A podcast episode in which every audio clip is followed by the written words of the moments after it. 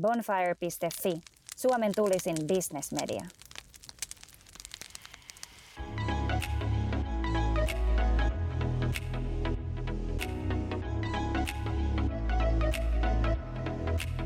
So, uh, Rutger Bregman, uh, thank you for your time. I really appreciate, appreciate this one. Uh, your latest best-selling book, Humankind, has been a huge success. Uh, when it was published, I guess it was released uh, released in perfect wave after Yuval Noah Harari's *Sapiens* books. Mm-hmm. Um, my first question is that: Do you feel comfortable when people compare you uh, with Harari?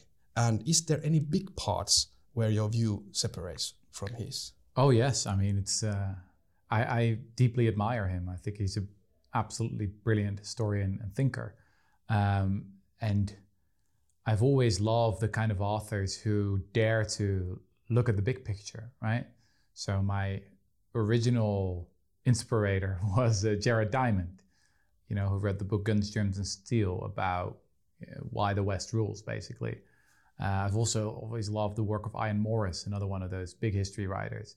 Uh, I think that that's just so valuable to look at history from a broader perspective. Um, I guess uh, Yuval and I are both interested in this question: Why have we humans conquered the globe? You know, what makes us special? And he makes a very compelling case that it is our capacity to believe in things that don't exist. Right? We tell each other stories. We tell each other myths, etc. And that helps us to cooperate on a, on a scale that no other animal in the animal kingdom have, uh, has been able to do. I actually go back a little bit farther in time to look at our secret superpower. And I think that's what some biologists describe as survival of the friendliest. We are a product of um, what they call so self domestication. We are a domesticated animal. That means that for centuries, the friendliest among us had the most kids and had the biggest chance of passing on their genes to the next generation. And that hasn't made us weak, but actually powerful. Because people who are trusting and are friendly are better able to cooperate on a bigger scale. And that's, in my view, how we conquered the, the globe. And we could never have told each other all those stories and spread those stories if we were not, you know, relatively friendly in the first place. So maybe that's a minor disagreement uh, I have, but at least we're, we're both interested in the same question. Right.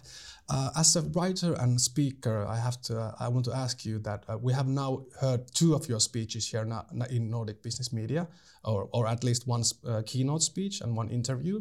How uh, important to you is the provocate to audience? Do you feel that important? Uh, well, I do enjoy it, so in that sense, it's important for me. I also think that you know there's a certain kind of speaker that just makes you feel good about yourself, that says everything's going to be awesome, the future of work is going to be awesome, the future of management is going to be awesome, blah, blah, blah. You're the great innovators, you're the great disruptors. Uh, I don't know. I, I just don't really like listening to those kind of people. I always enjoy talking to people who make me uncomfortable, who are like, hmm, okay, I see what you do there. That's interesting, but maybe you should set the bar a little bit higher than that. Um, especially if you're in a position of power, in a position of privilege. I mean, at the Nordic Business Forum, there are a lot of, I mean, clearly impressive people, right? Who've built great companies, um, who, you know, do pretty awesome things in their daily lives. But they don't need to hear that all the time, right? They want to be challenged by what's next. Because let's let's also be clear, there are a lot of great companies and and and there are a lot of rich people out there, but many of them don't make history you know, most of them don't make history. And sometimes um, they can also be a little bit shallow in what they aim for in life, right? Um, this is with the whole purpose driven movement as well, that we bring in the purpose consultants to find their own purpose, right? Well, if you need a consultant to find your purpose in life, then maybe you got to go back to school, right? and, and, think about what you were doing in the first place. Um, I think I've, I've, I've come to call that the waste of talent, right? So many smart and ambitious people are working on things that are not necessarily bad or evil or anything like that. For example? Well, if you just look at the, the, the most successful startups, you see so many startups that are about basically selling us more stuff that we don't really need. That is so much direct to consumer bullshit. Like, oh, here's a mattress that's cheaper. Here's a I don't know, a cotton shirt that's cheaper than the competitors. Here's here's another fast food app. Here's another app for it. I mean, it's I'm not against it, but sometimes I meet the founders and I'm like, you're truly smart, you're pretty ambitious, and this is how you spent your life. That I mean, you could set the bar a little bit higher than that, right? There are currently 5.5 billion million people dying from easily present, uh, preventable causes. You know, we've got huge challenges from climate change to tax evasion, uh, biodiversity loss, um, the destruction of, of, of basically the planet, rise of artificial intelligence, synthetic biology. I mean, it's a pretty exciting time to be alive, and you're selling mattresses. I'm not saying you shouldn't do that. I'm not saying it's illegal, but I'm a little bit disappointed that that's really, yeah, the highest bar you've been able to set for yourself. So in Humankind, you write that the catastrophes unite people, mm-hmm. and that's one of the main uh, uh, uh, main themes in your speech, also. Yeah. As far as I, uh, know, uh, I think we have a very good example when we see how people around the world have reacted. The horrible acts in Ukraine now. Mm-hmm. However, we have also had a major pandemic lately, mm-hmm. which has, at least in my point of view, has also separated people uh, so, is there? Uh, what's your opinion? Is there a possibility that too much cohesion will automatically breed discord and confrontation? Hmm. So, psychologists have written quite a bit lately about the dark side of empathy. Yeah. Right? I've got one chapter in my book about this as well.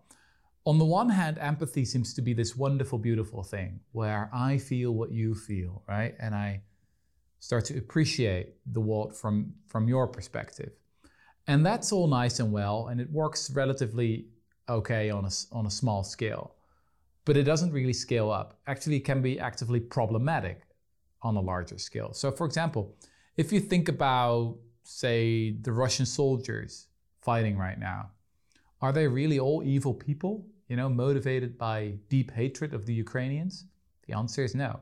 There, there, there are some surely sadistic, really bad soldiers out there, but the vast majority of them um, are just doing their job in their view, and are if they're they're they're really fighting hard, then they're doing it mostly for their comrades. So we have a lot of evidence, again, from history and from psychology, that most soldiers basically fight for their friends. But you can be fighting for your friends while you're standing on the wrong side of history, right? That's what the what the Nazis did, for example. Uh, most effective fighting force in the history of the world strongly, strongly motivated, by Kameradschaft, you know, comradeship.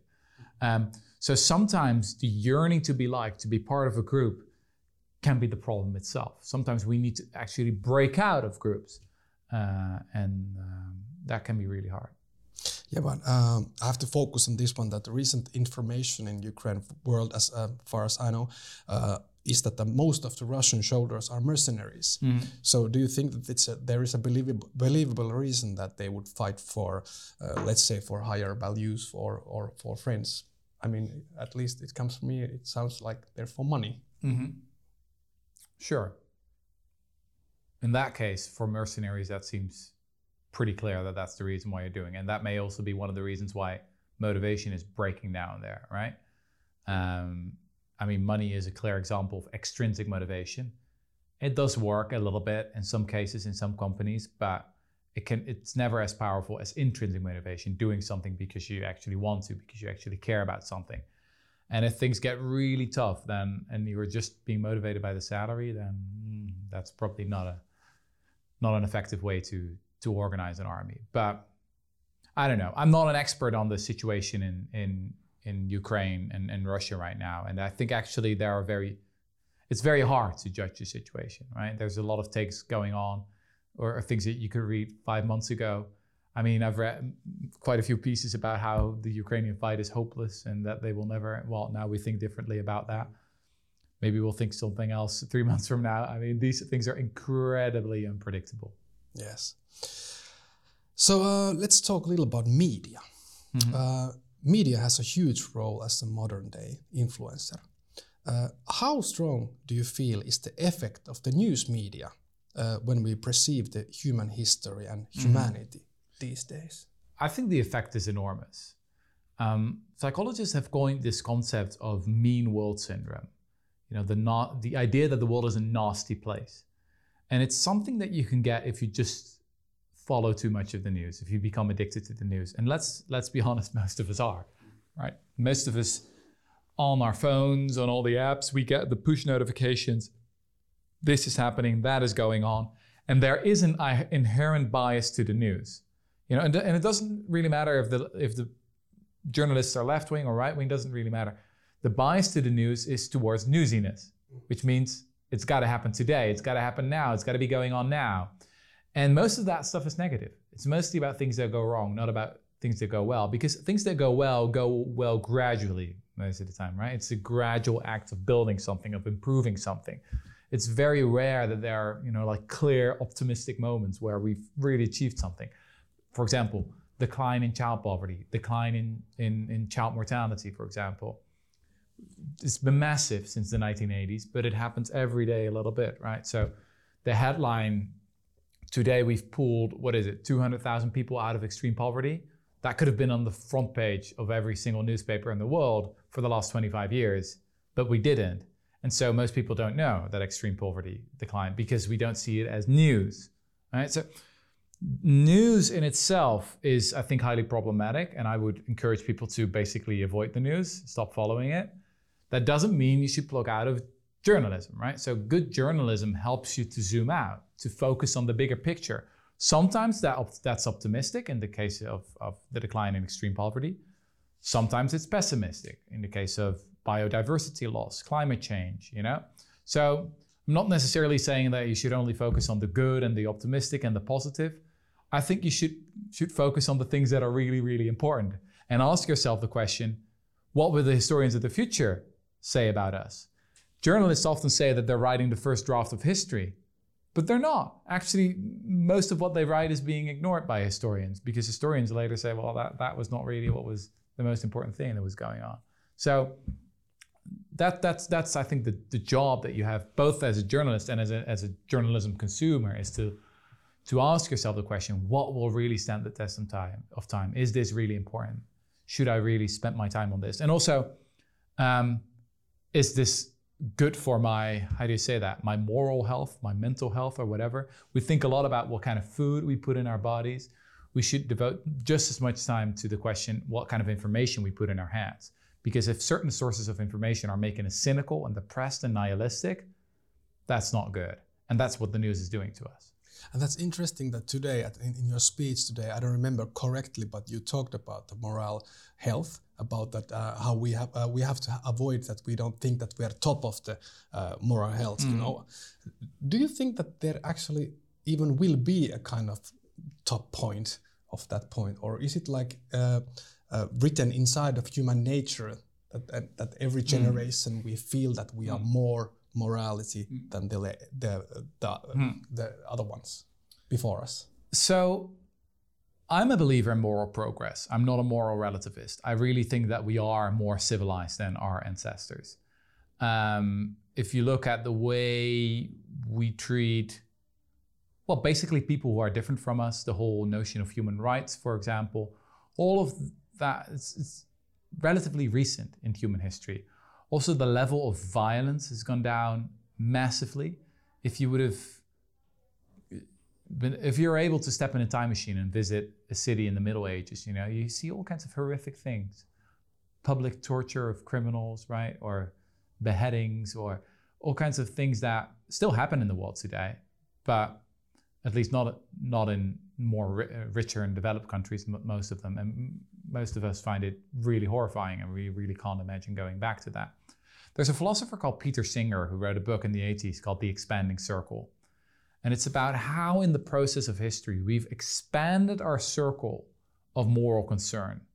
So it started on a relatively small scale. We mostly focus on those around us, people who are part of our own tribe. Then it expanded towards the city, towards the province, towards the nation states, to, to the religion, you know, all, all the Christians, all the Muslims, blah, blah, blah. And actually, only very recently, some people started to see themselves as citizens of the world. And you could even imagine the, the circle expanding even further to include animals. And then the question is which animals? Just the domesticated animals, or maybe even fish, or maybe even insects? And I think that is if you zoom out, the, the biggest source of moral progress is that we've expanded that circle. That is, by the way, also the reason why I think we are still committing the biggest crime in all human history, which is the way we treat factory uh, animals in factory farms, right? So, even though our concern for animal suffering has gone up, we've actually been treating them in a much much worse way because of modern technology, because of antibiotics, you know, because of our ability to build these factory farms. And I think that the historians of the future will consider that one of our greatest crimes. Uh, they will be shocked, but at, at, at forums like this, where people can just eat meat from well sustainable meat, uh, if people believe that, um, that is, I think, probably one of the most shocking things for our great great grandchildren, because we just know now, you know, scientifically that cows and sheep and pigs are emotionally highly sensitive. You know, compare. I just became a father, and um, my my toddler is is just over one years old, and yeah, for me it's not a stretch to compare her intelligence to the intelligence of say an adult pig, or her empathy, or whatever. So if you really let that th- sink, sink in and think about how we're treating these animals, uh, yeah, that's pretty horrifying. Well, that uh, lead us to the next question. Uh, as human, we perceive many other animal species the typical way of their behavior. However, ourselves, we, uh, as, at least as I see, we see often through glasses of fantasy and ideology. Example, example for moral. What kind of moral do we have? Mm-hmm. Stuff like that. So, how do you see it? Should we, as a human, be more aware if what kind of species Homo sapiens really is? Instead of trying to dress us uh, to different morality or, or ideologic clothes. I don't really understand the question. Uh, example: uh, when be, uh, when um, uh, when bear comes from the forest and does yeah. something, uh, we usually think that it does it because bear is the kind of species that it will do that. Yeah. But when we are uh, thinking about humans, humans, we more like to think that uh, uh, what are we capable of do? What kind of morality we don't? Yeah. We, we, don't like. Uh, we don't like to um, think that much that what kind of species Homo sapiens really yeah, is. Yeah, what is common yeah, for us and what is that's not. true. That's true. And I guess that's particularly the case among progressives and the left is that we tend to forget that there is something called human nature. Sometimes people look at human nature and they think it's just a blank slate, that we can be anything, right? Is that that it's all culture and that it all depends on how people are raised and what their environment is, et cetera, et cetera. And clearly those things are important, but we do have a nature as well, right? That is uh, that is something that is clearly true if you if you look at the evidence we have from biology and anthropology. There are universals across cultures. Uh, we have come from somewhere, right? We've evolved in a certain environment, and it's really worthwhile to try and understand that human nature because it can help us to, um, well, deal with some of our frustrations, deal with some of our weaknesses, I mean, for example, our focus on the negative news. There are some evolutionary anthropologists who argue that that is a product of what they call the negativity bias. We focus more on the bad than on the positive. And there's probably some evolutionary reason for that. I mean, imagine you're a hunter gatherer in the Ice Age. How are you going to survive? Well, you got to be on the lookout for bad stuff all the time, right? Because if you are afraid once too often of a uh, snake or a spider that was actually just a piece of wood, you don't die if you are not afraid at the right moment, then you do do die. So right, too much negativity usually doesn't kill you. A little bit too much positivity can kill you in an environment like that. But today we live in incredibly safe environments where this negativity bias completely backfires, right? And actually makes us depressed. So understanding who we are as a species helps us to deal with, with the challenges in both our private lives and also on a societal level. Okay, so uh, my uh, last question is that now then your latest book is a worldwide bestseller. So simply, what's next? Are you writing a new book or what's happening? Of course. Um, so I think that my book Humankind is perceived by many people as a warm hug. Right? It restores their faith in humanity. It, at least that's what I try to do. Um, the next book should be the opposite. So the next book is, I think, more like a cold shower, right? And it's particularly aimed at people in positions of privilege, privilege and power. All right. So, for example, if you have a median wage in a Western country, you are part of the 3.5 richest percent in the world. People here at the Nordic Business Forum, I think most of them are in the top 1%. That's not something to feel guilty about or bad or whatever, but it is something that should give you a sense of responsibility, right?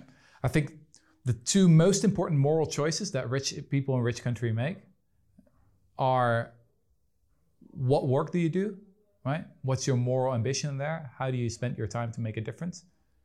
Uh, and second, how much money do you donate? Um, so I'm personally a member of a group called Giving What We Can, people who've pledged to don- donate at least 10% of their income to highly effective charities, because that's also really important. You've got to do your research and, and know what are the most effective charities that do the most good out there. And that's part of a new movement of, of young people um, who call themselves effective altruists. And they don't just want to do good, but they also want to do it effectively. And uh, I think that's one of the most exciting movements of our time, to be honest. It's, it has really challenged me to be tougher on myself, to set higher bar, bars for myself. Um, yeah, to really think about what do I do in this position of privilege, right? I've written a successful book. I could, I mean, I could basically relax for the rest of my life, write interesting books, and but I think I should try and do something more than that uh, to see if I can make a make a more substantial impact and not just make people happy here and like oh that was an interesting speech and let's forget it and you forget about it but maybe something more substantial i think my my main KPI is how many people quit their jobs after they listen to me. That's a good goal. Yeah. I guess so. hey, I appreciate so much your time you gave us and thank you for this talk. Thank you. Thanks yes. for having me. Thank you.